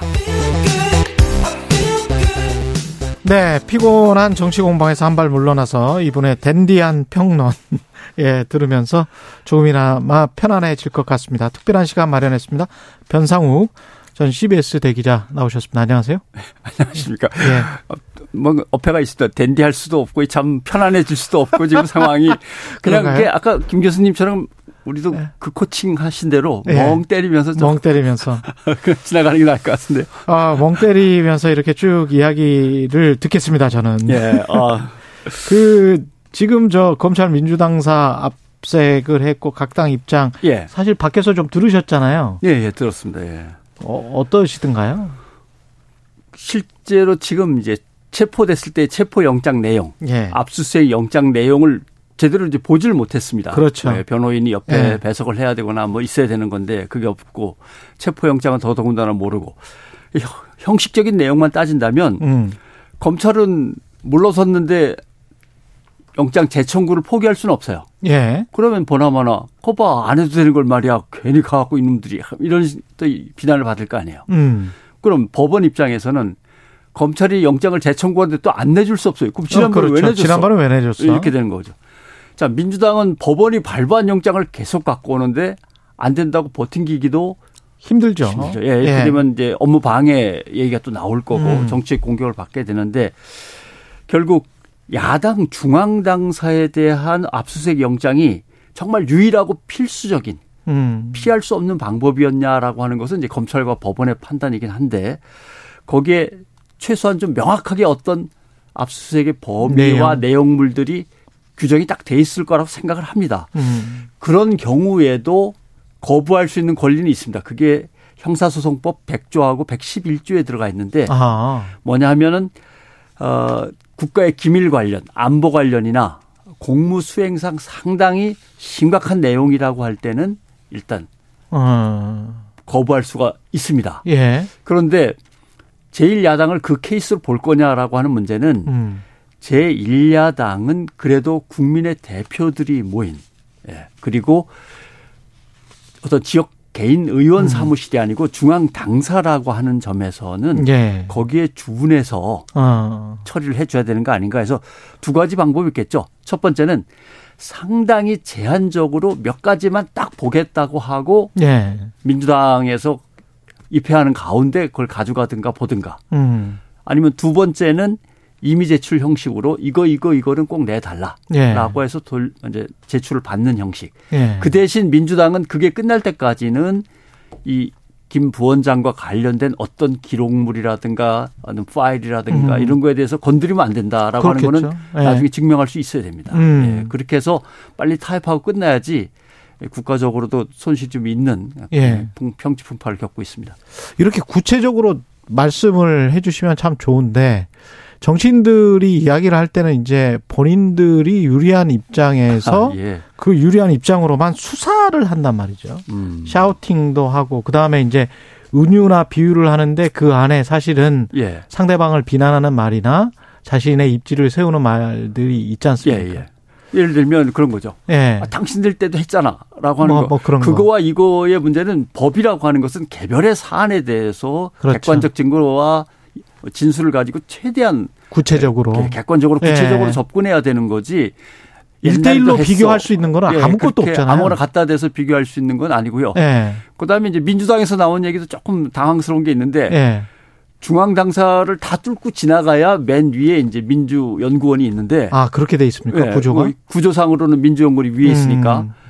그럼 민주당을 거치지 말고 민주연구원에 들어가 봐라. 그러면 용납하겠다. 헬기로 하강해야 그러면은 되나? 뭐 고가 사다리로 바로 들어가면 되거든요. 예. 그럼 그걸 인정하겠다는 뜻이냐? 예. 그런 문제가 있고 다만 공용 컴퓨터라고 한다면 예. 이 공용 컴퓨터를 민주당에서는 그 사람은 그거 쓸 시간도 없었어. 상근이라지만 오지도 않았어요라고 하지만 말로 그렇게 대충 떼올 수 있는 문제는 아니고 예. 들어가 봐서 예. 로그 기록이나 아니면 IP에 연결 뭐 검색을 해 봐야 하는 거죠. 그건. 음. 예. 그렇게 말로들 쉽게 쉽게 툭툭툭 치고 할 수는 있는 건 아닙니다. 그 말과 발언과 관련해서는 바로 이전까지는 윤석열 대통령의 아, 실언들이랄지 음. 뭐 바이든 날리면 뭐이 XX 이 베이비 뭐 이런 것들 예. 이게 사실은 계속 도마에 올랐었던 거거든요. 그렇죠. 예. 근데 근데 윤석열 대통령의 그 파동과 관련돼서 이야기를 좀 하자면 막말이든 실망스러운 언어든 간에 실체는 존재하잖아요. 국민이 다 들어봤으니까. 그렇죠. 근데 기억이 안 나니까 없던 걸로 하자는 안 되는 거거든요. 예. 그다음에 말씀하신 대로 사실은 분명히 있는데 사실에 대해서 각 정파들이 내놓는 주장은 그야말로 정치적 정략적 어떤 그렇죠. 자기의 생각들이나 아니면 목적하는 예. 바가 있는 거거든요. 음. 문제는 그 정치 권력이 그걸 내놓는데 예. 언론들이 보나마나 우리가 확 소리를 지르면 양쪽의 균형을 맞추기 위해서 반반 치러주든지 아니면 구체적인 내용은 빼고 대립하고 있다. 예. 파동이 일고 있다. 예. 찬반 양론 이런 식으로 보도할 거라는 걸 알고 그걸 악용하는 것. 그렇죠. 예, 이런 행태는 어, 정치권도 반성해야 되지만 언론도, 언론도. 철저히 반성해야 될 문제고요. 그 다음에 지금 중요한 거는 대통령이 어떤 언행에 있어서 상당한 실수를 저지르고 그게 외교적인 파장이 커서 음. 뭐 흔히 외교적 참사하면 또 정치적인 언어가 됩니다만 예. 외교적 파장이 크다면 대통령의 언어를 어떻게 가다듬고 메시지 전달 방식을 어떻게 개선할 거냐에 대해서 비판적인 담론이 형성돼 있어야 되는데 예. 그런 얘기는 쑥 들어가고 기성 언론 밖에서만 이제 바이든이냐 날리면이냐. 예. 예. 이렇게만 이야기를 하고 뭐 많은 거죠. 그러다가 이제 흐지부지 돼 버리면 진실은 또 예. 예. 뭐 기억이 안 나니까 할 말은 없고 예. 이렇게도 들린다 저렇게 들리는 사람도 있다 그러면 법원에서는 판단할 수 없다라고 얘기를 할 거고. 예. 그러면 이제 이 사건은 이제 오리무중으로 해서 비사로 남는 거죠. 이게 대통령 발언은 상당히 이제 무게감이 있어야 되는데 예. 도스태핑이라는 음, 그러니까 출입 기자들과 만나면서 이야기하는 것들 요즘은 조금 많이 줄어들었습니다만 발언들이 툭툭툭 나가는 것들이 많았었잖아요. 예, 예. 그 이유는 뭘까요? 어, 일단 제일 문제는 대통령이 사실은 준비가 안 된 상태로 정치권에 들어온 것도 문제는 있고 예. 인수위원회가 아무런 어떤 새 정부의 방향과 정책에 대해서 준비를 못한 채로 대통령을 취임시킨 문제도 있습니다. 예. 새마을이 나왔다가 갑자기 미일 외교 참사도 벌어졌다가 그다음에 여자들도 뭐 군사 훈련을 받는 게 좋지 않겠나. 뭔가 이게 새 정부가 가져갈 여권 전체의 방향이 좀 왔다 갔다 하거든요. 예. 이럴 때는 대통령 메시지 그러니까 대통령의 메시지가 더 간결하고 예. 중요한 것만 명확하게 밑줄 그어서 그것만 반복해야지 준비 안 된 채로 얘기를 꺼내면 안 됩니다. 음. 대통령의 메시지는 일관성이 있어야 되고 예. 신뢰도도 높아야 되는 데다가 음. 뭔가 국민 통합적인 기능도 하기 때문에 특히 안보 관련해서는 그렇습니다. 예. 근데 이제 말하기의 기본은 문제의 핵심을 피해가지 않는 거거든요. 예. 솔직하고 진솔하게 얘기를 해야 되는데 자세는 그래요. 도스태핑에 나가겠다고. 예. 회피하지 않는 자세를 보이는데 답변은 그렇지 않아요. 다른 질문. 예. 그건 됐고 다른 질문. 예. 기자가 물으면 그렇게 다 대답을 한다든가 아니면은 신경 쓸 시간이 없다 네, 지금 신경 뭐쓸 시간. 없고 뭐 예.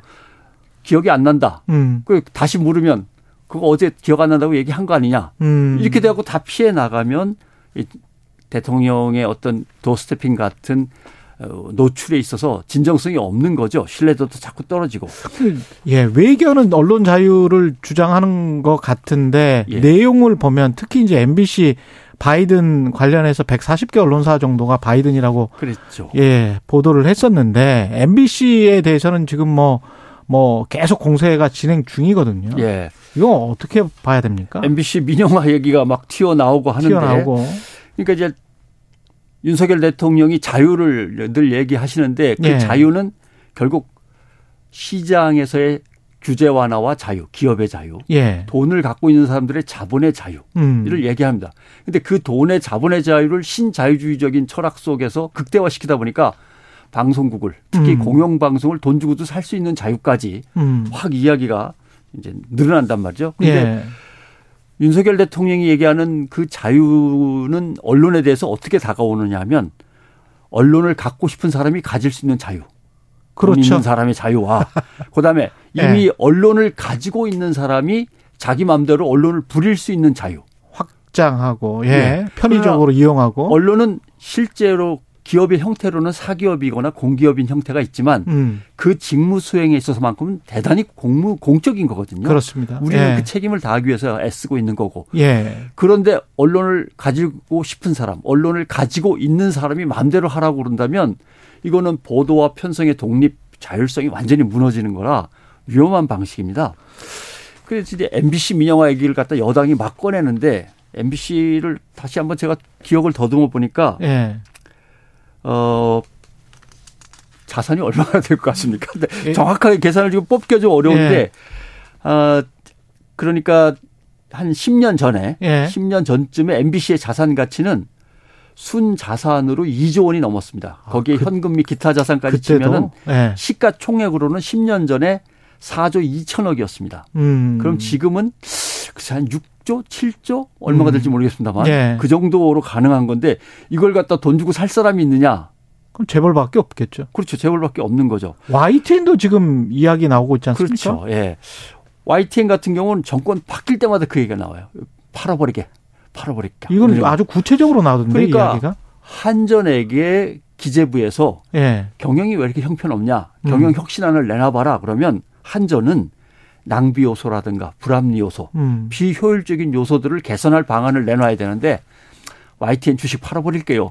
그렇죠. 이렇게 갖고서 재무상에 조금 그냥 손실만 좀 줄이는 정도로 끝낸다 그러면 한전도 꼼수를 부리는 거고 음. 그걸 못 본 척하고 다시 옮겨가지고 발표하는 기재부도 이건 어떻게 보면 정치적인 목적이 깔려 있다 이렇게 볼 수밖에 없는 거고요. 근데 내가 임자다라고 하면서 밑밥을 던지는 게 사실은 정경련 산하의 한국 경제 신문, TV 이쪽이잖아요, 지금. 그쪽도 안타까운 사연이 있죠. 예.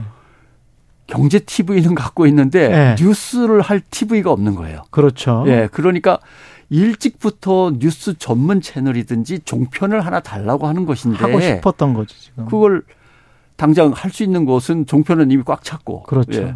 그러면 뉴스 전문 채널 중에 하나를 인수하는 게 좋은데 아. 연합뉴스는 법으로 연합 안 되고. 묶여 있는 거니까 YTN은 일단 그렇죠. 공기업이 지분을 갖고 있으니까 아마 이걸 생각하는 것 같아요. SBS가 사기업인데 코스닥에 음. 상장될 때 엄청나게 주식시장이 화랑이 있었거든요. 에. 근데 지금 이 상황은 그때 상황하고 전혀 다릅니다. 지상파 TV의 전성기가 이미 지나가지고 코스닥이든 코스피든 간에 시장 화랑을 불러일으킬 수 있는 그렇죠. 상황은 아니거든요. 예. 한 20초밖에 안 남아서 정리를 예. 예. 그렇습니다. 예. 결국은 자본이 대자본이 들어가는 것에 관해서 그게 얼마나 공익적일까 그 예. 부분은 우리가 좀 생각해 봐야 되겠습니다. 공영과 민영 중에 지금 어느 게 더 많은지 어느 게 더 잘하고 있는지를 따진 다음에 얘기가 나와야 되는데 그런 것도 예. 없죠. 변상욱 CBS 대기자셨습니다. 고맙습니다. 고맙습니다. 예, 저는 KBS 최경련 기자였고요. 최경련 최강기사 다음 주 월요일에 다시 뵙겠습니다. 고맙습니다.